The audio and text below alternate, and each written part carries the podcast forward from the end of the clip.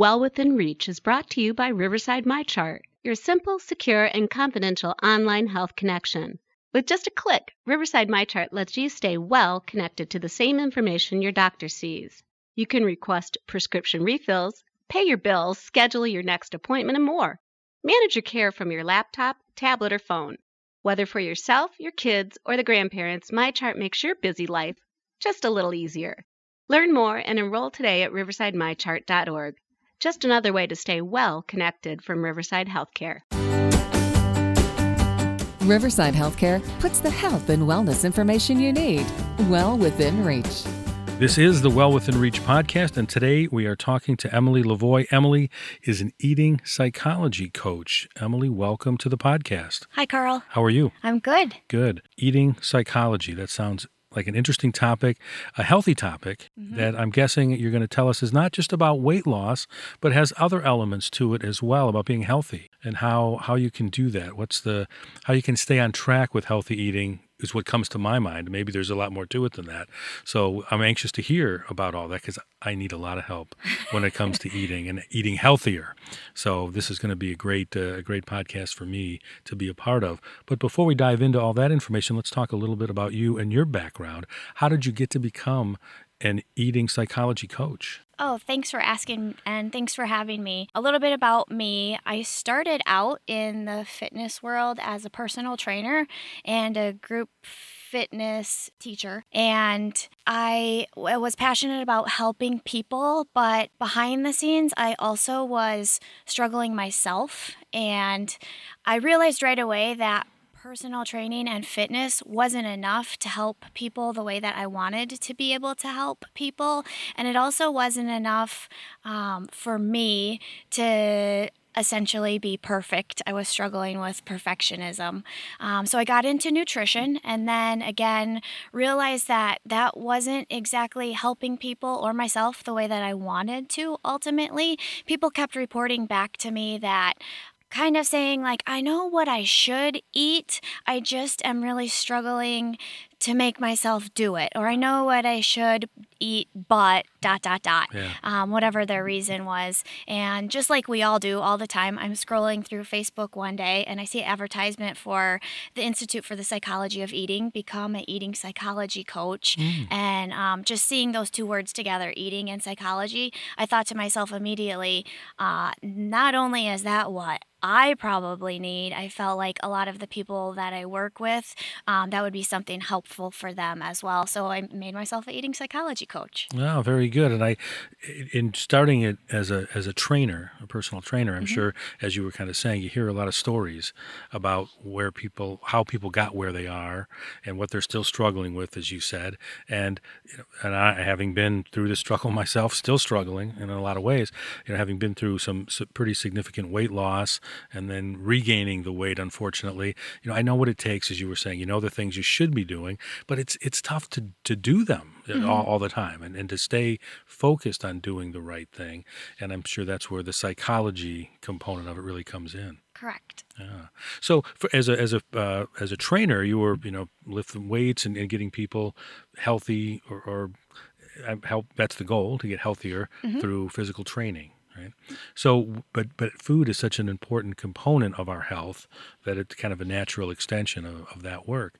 What as you got into eating psychology, what kind of things surprised you about the connection between health and fitness and food and how we think of food? When we think of health and wellness, there's a lot of components to it, and food is closely tied in, fitness is closely tied in, and the message that we get from society or from the media a lot of times is that food and activity, or what we eat in our fitness and activity levels, dictate our weight. And so it's essentially that model of calories in, calories out, or eat less and exercise more or burn more calories through fitness and movement. And there's so much more to it than that. There's so many more layers of health. There's so many more layers of weight loss and stuff that you wouldn't even begin to imagine is layered in there. there. So it was interesting to peel back the layers, like peeling back the layers of the onion in different ways to be able to help different people besides just what it is that we're putting in our bodies and feeding ourselves and the amount of calories that we're burning. Yeah. So the difference between a psychology eating coach, eating psychology coach, and a nutritionist. What's the difference between the two? The best way for me to explain that is to kind of give a real-world example of people.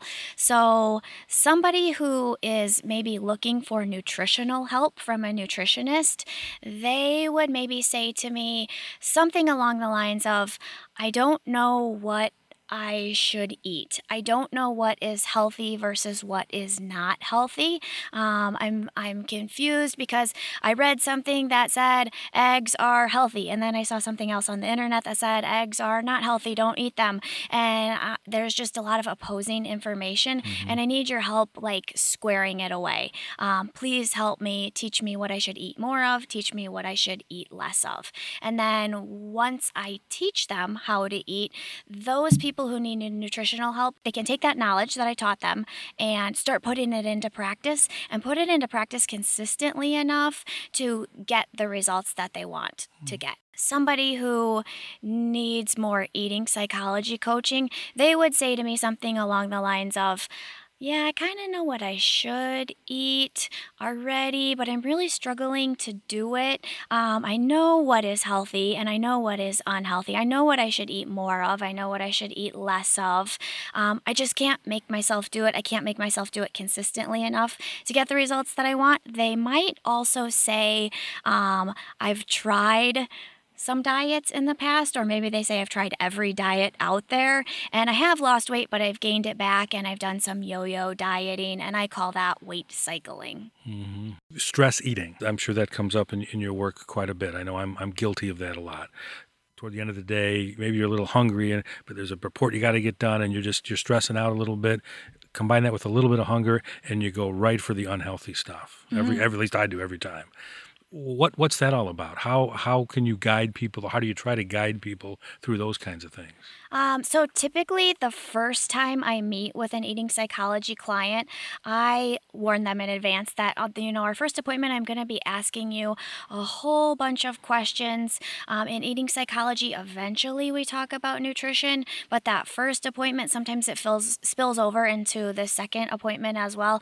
I'm going to be asking you questions about everything that's stressful in life. So I just like to warn people that, make me your best friend. I'm going to be asking you questions that you don't typically talk to a perfect stranger about. Examples would be, I want to know what your childhood was like. I want to know what your relationship with your parents was like when you were a child. What is it like as an adult? Are your parents still alive? What about your relationship with your siblings?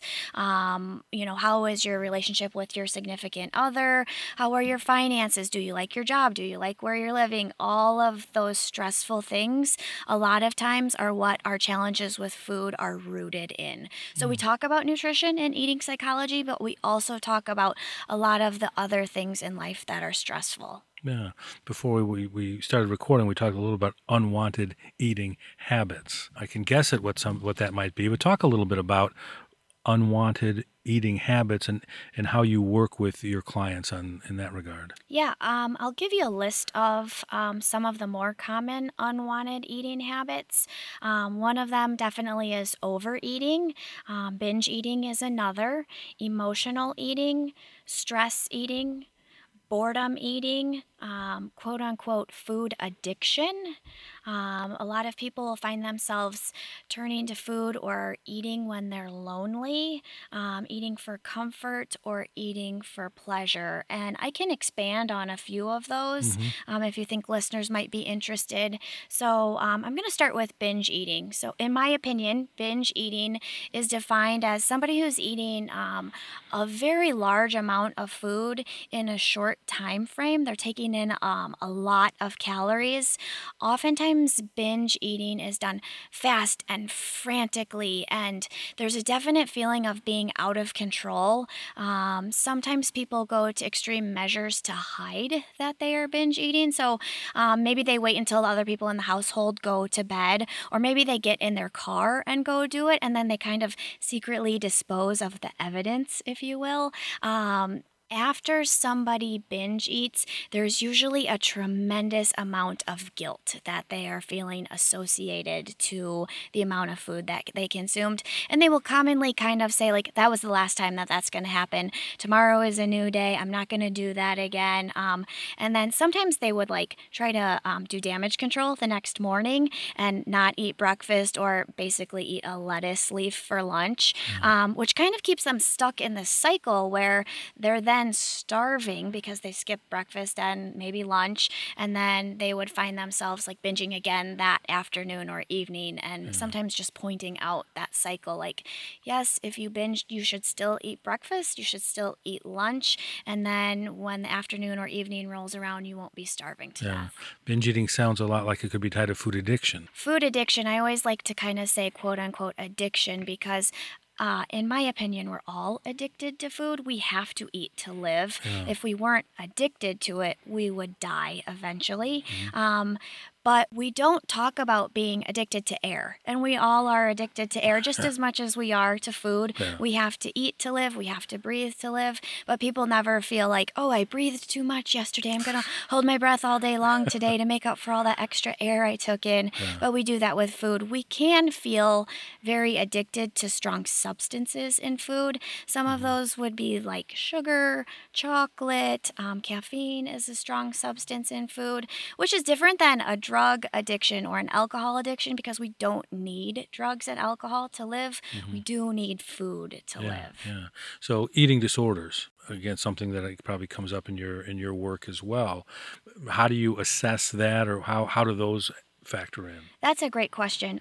Eating disorders are viewed by the medical community as a diagnosis and life-threatening. And yeah, they're usually diagnosed by a physician or a psychologist or a psychiatrist. And if they're not corrected at some point, a lot of times the patient's going to have some negative medical implications as a result of them.